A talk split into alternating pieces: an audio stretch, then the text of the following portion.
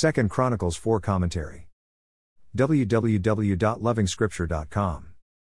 The temple was designed to function like any other normal house. The room where the Lord resided was called the Most Holy Place. And within the Most Holy Place, the Lord would be found within a much smaller box called the Ark of the Covenant. If you were foolish enough to want to look at the Lord, you had to open the box. But guarding this box were the cherubim. No one bypassed the cherubim and lived to tell what they saw. We know from the design that the box contained the law. The Lord was actually the law or the Word. Hence, in the beginning was the Word. The presence of the cherubim by the ark reminds the reader of the cherubim that the Lord placed to guard the way to the tree of life. Away from the most holy place would be the holy place with its components.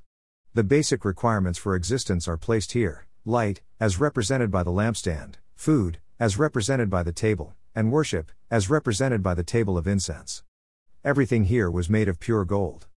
The house workers would be busy working and maintaining the house from here.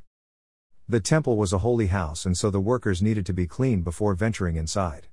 Tools for a body wash and other tools used by workers were made of bronze. We can see a clear emphasis on quality and value as we scan the temple system. Nothing has changed. The saint fits the description of the house worker or the priest of the temple. The saint can look at the temple components like the lampstand and remind themselves of the Lord's creation let there be light. The thought that the saint is the light of the world, as recorded in Matthew 5 verses 14 to 16, can be connected here. The lampstand was meant to provide light continuously. The water tank and the washing rituals would remind the saint of the need to repent and stay clean in the presence of the Lord. In this chapter, Solomon has built the house and is providing the required finishes. The Lord is yet to be brought in. Tomorrow, the Lord will be brought to his official residence.